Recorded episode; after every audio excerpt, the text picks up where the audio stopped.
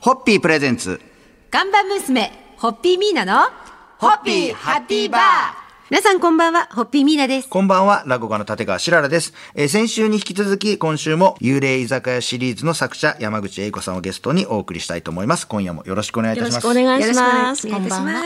先週紹介させていただきましたが、山口さんは有楽町駅近くの新聞販売所の食堂で働かれていたというお話を伺いましたけれども、その山口さんが食堂を舞台にした小説をいろいろと書かれるようになったきっかけは、これなんか角川春樹さんとの出会いがあったそうで、はい、そのお話をお聞きしたいなと、私が松本清張賞を受賞した時に、はい、結構マスコミで大々的に取り上げられたのは、うん、食堂のばちゃんが文学賞を取った珍しいっていうの で取材が殺到したのですね、はい、でそれが、6月ぐらいで、一段落した10月ぐらいに角川さんからお目にかかりたいというので、文藝春秋の、サロンみたいなところでお会いしたら、はい、食堂小説を書きませんかと言われたんですよ、はい、ただ恐れ多くも私その時断っちゃって、はい、というのは、はい、私定年まで勤めるつもりだったんですね、うんで働きながら短編とかも書いてたんですけど、注文来るようになって、はい、小説と食堂の仕事っていうのがちょうどマンションの203号室と204号室みたいな感じで、はい、うまい具合に住み分けできてたんですよ、はいはい、たまに挨拶ぐらいしますけどみたいなでも、もし食堂小説を書いたら書く仕事と食堂の仕事がごっちゃになっちゃうんじゃないかなと思って、だからすいません定年まで書けませんと言ってお断りしちゃったんですが、はい、私翌年の3月いっぱいで退職しちゃったんですよ、はい、やっぱり自分の力量を考えたら力のある短編書けるのって70歳ぐらいまでだろうと、で70までもうあと14年しかないからちょっとグズグズできないなと思って、はい、辞めちゃったら早速また角川さんからご連絡があって、はい、で神楽坂の池波正太郎さんが行きそうなちょっと固定な蕎麦屋さんにご招待されていやもし食堂小説嫌だったら神楽坂にはね、タンス帳とか箱帳とか昔ながらの地名がたくさん残ってるから、はい、それをモチーフにした連作短編、連作ミステリーでもいいよって言われたんですけど、はい、いえせっかくですから私食堂小説を書かせていただきますと言って始まったのが食堂のばちゃんで、はい、それが他のシリーズにもつながったんですね、はい、だからもう角川春樹様々ですわ。様々ですか。というところでまた今日もお時間になってしまったので、皆さん乾杯のご発声いただけますか。はい、日本を元気にする食堂の力に乾杯を、はい、ホッピーホッピープレゼンツガンバ娘ホッピーミーナのホッピーハッピーバー。皆さんこんばんは、ホッピーミーナです。こんばんは、落語家の立川しららです。今夜も幽霊居酒屋シリーズや食堂のおばちゃんシリーズなどでおなじみの作家山口恵子さんをゲストにお迎えしております。今夜もよろしくお願いいたします。よろしくお願いします。幽霊居酒屋では比較的作りやすいレシピの料理が登場するということで、で今日はいよいよですね、はい、そのホッピーをオーダーしてくれるお客さんがやっぱり出てくるわけですよ、はい、そうですね。でホッピーのお話をちょっとお聞きしたいなと思うんですけども、はい、山口さん初めてのホッピーいつどこで誰と飲んだっていうのは覚えてらっしゃいます？割と最近なんですよ、はい、というのもホッピーはあるのは知ってたけどどういうものかってあんまり知らなくて、うんはい、ただ川崎にある結構大衆的な食堂がありまして、はい、ある仕事が終わったそこで編集者の人と、はい、ご飯を食べていたらもうそこ真っ昼間から飲んでるおっちゃんとかいっぱいいるんですよ、はい、川崎って工場たくさんあったから、はいはい、で昔はもう24時間営業だったんですね、はい、機械止めるともったいないから、だから食堂も24時間営業でもう朝から全部飲めるっていうようなところいっぱいあったんですよ、はいはい、今はもう24時間はやっていないんだけれども、はい、で座ってたら中身おかわりかなんかそのおじさんが言って、はい、中身って何のことって思ったらいやホッピーはねホッピーを外、はい、で焼酎を中というのだっていうのをその時聞いて、はいはい、興味を持ってちょっと夜になったら飲んでみようかなっていうお家からそこは一回我慢したんですね。そうちょっと昼間なので、はい、いや私本当お酒飲みなんで、ね、昼間から飲むともう人間失格になっちゃうんでで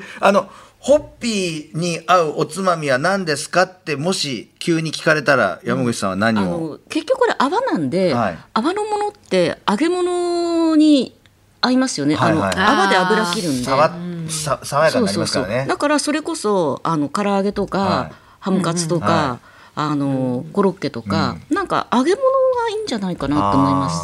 やっぱホッピー飲みながら揚げ物の話するとやっぱ食べたくなりますし、 また食べると実際ホッピーが進んじゃいますからね、はい、ですね。で実はですね、山口英子さんホッピー以外にも、とにかくお酒が大好きで、お酒にまつわる武勇伝が数知れずということで、いろいろとこう情報が集まってますんで、明日以降ちょっとお聞きしたいと思いますんで、はいはい、今日のところは予告編というところで乾杯のお忘れをいただいて締めたいと思います、はいはい。山口英子さんのに書いていただきましたリアルで美味しそうなホッピーたちに乾杯を注ぎます。3、はい、ホッピーホッピープレゼンツガンバ娘ホッピーミーナのホッピーハッピーバー。皆さんこんばんは、ホッピーミーナです。こんばんは、落語家の立川しららです、今夜も幽霊居酒屋シリーズや食堂のおばちゃんシリーズなどでおなじみの作家山口英子さんをゲストに、今夜は酒豪伝説を伺いたいと思います。今夜もよろしくお願いいたします。よろしくお願いします。よろしくお願いいたします。山口さんが書かれましたおばちゃん街道を拝読するとお酒にまつわる失敗はもう数知れず、はい、これ一部というかだからね、訂正しますとね、酒豪じゃないんですよ。酒豪はね失敗しません。確かに言われればそうですね。失敗ばっかりなんでね。酒豪はもう強い、何でも怖いっていう感じですけど。だから単なる大酒飲み。じゃあ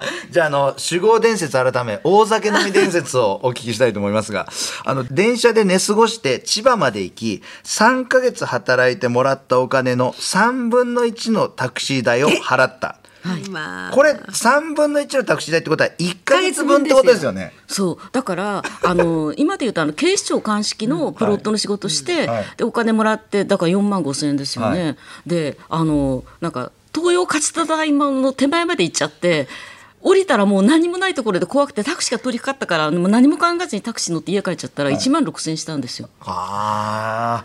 い、もうこれねいや大変ですよ、乗り過ごしてね、はい、もう皆さん聞いてる人もね、ああやったやったあそこまで行ったっていうのも長い路線って本当怖いですよね。あと地下鉄の階段を転げ落ちたとか、はい、でも酔っ払ってるから痛くないんですよ。まあね、だから今お元気だから笑ってられますけど、だから帰ってそばにいたカップルの女の子の方がキャーかなんか言っちゃってその時怪我とか大丈夫だったんですか？やっぱり酔っ払って体が柔らかかったせいか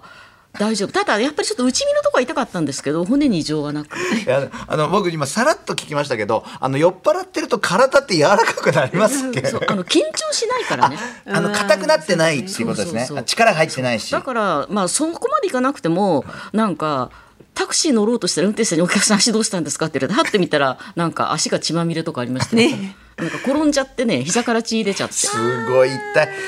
私もこんな経験したことあるとか、はい、心痛い方も何人かいらっしゃると思う。ぜひ本当注意してね、はい、怪我ないように美味しく楽しく飲んでいただきたいと思います、はい、というところでお時間でございます。はい、ピンチもユーモアたっぷりのエピソードに昇華できる山口英子先生の文章力に乾杯を。3、はいはい、ホッピー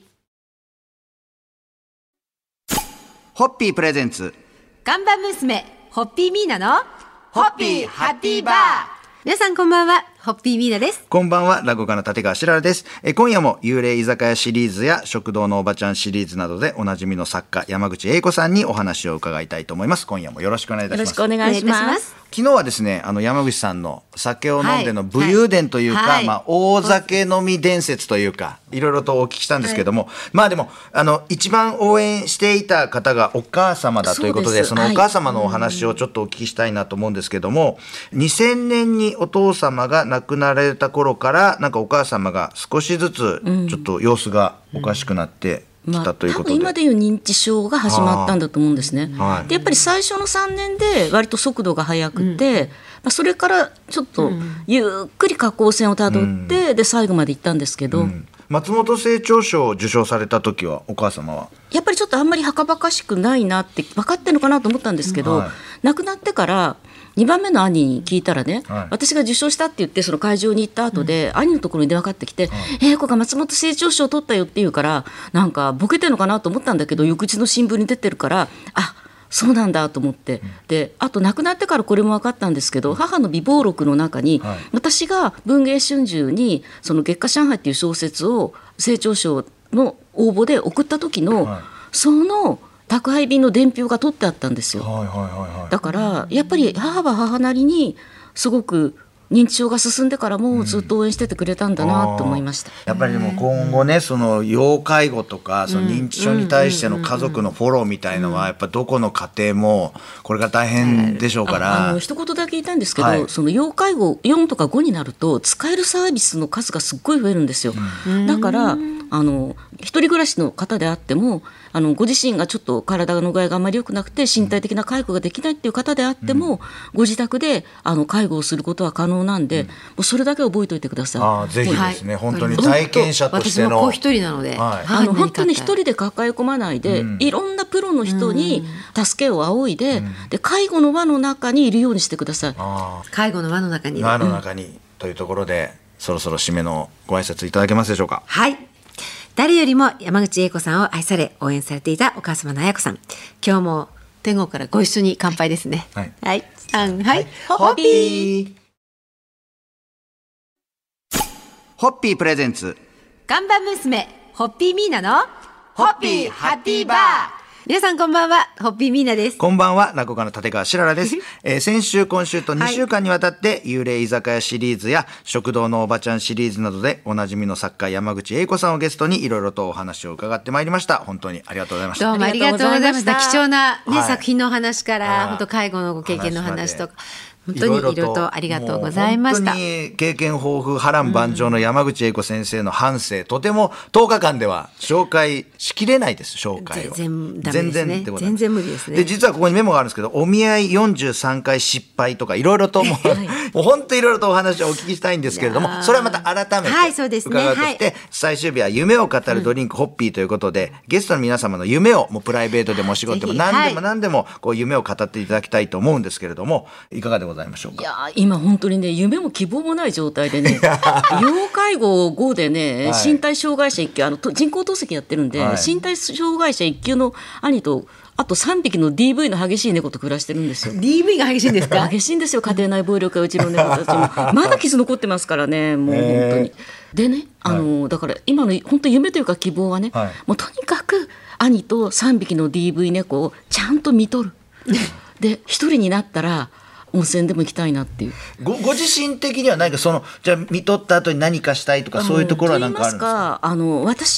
私物語を書いて生きていくっていうのが夢だったんですよ、で成長賞を取るまではお金払って書いてたんですね、要するに同人誌の会費とか資料代とか、もうお金を払いながら書いてたのに、今そのお金もらいながら物語を書けるようになったんですよ、だから今私は本当に夢の中にいるようなものなので、これ以上は何も望んでない。で今後のなんか出版とかの予定でお話できるのがあったらちょっと最後にお聞きしたいんですけど、そうですね、シリーズものは年2回ずつ出していくんですけど、それ以外に今年はちょっと新潮社でサスペンスフルな小説を書く準備をしてて、序章と第一章まで書いたんで、なんとか春の間になんとか書き上げて出したいなと。ぜひぜひそちらの新作もちょっと楽しみに、またその時は PR にぜひ、ありがとうございます。ぜひぜひお越しいただきたいと思います。というところで、皆さん乾杯のご挨拶いただけますでしょうか。本当に感激でした。これをご縁にぜひまたゲストにお越しいただけることをお願いしまして、ホッピー飲みますよ、お願いしますでは3、ホッピー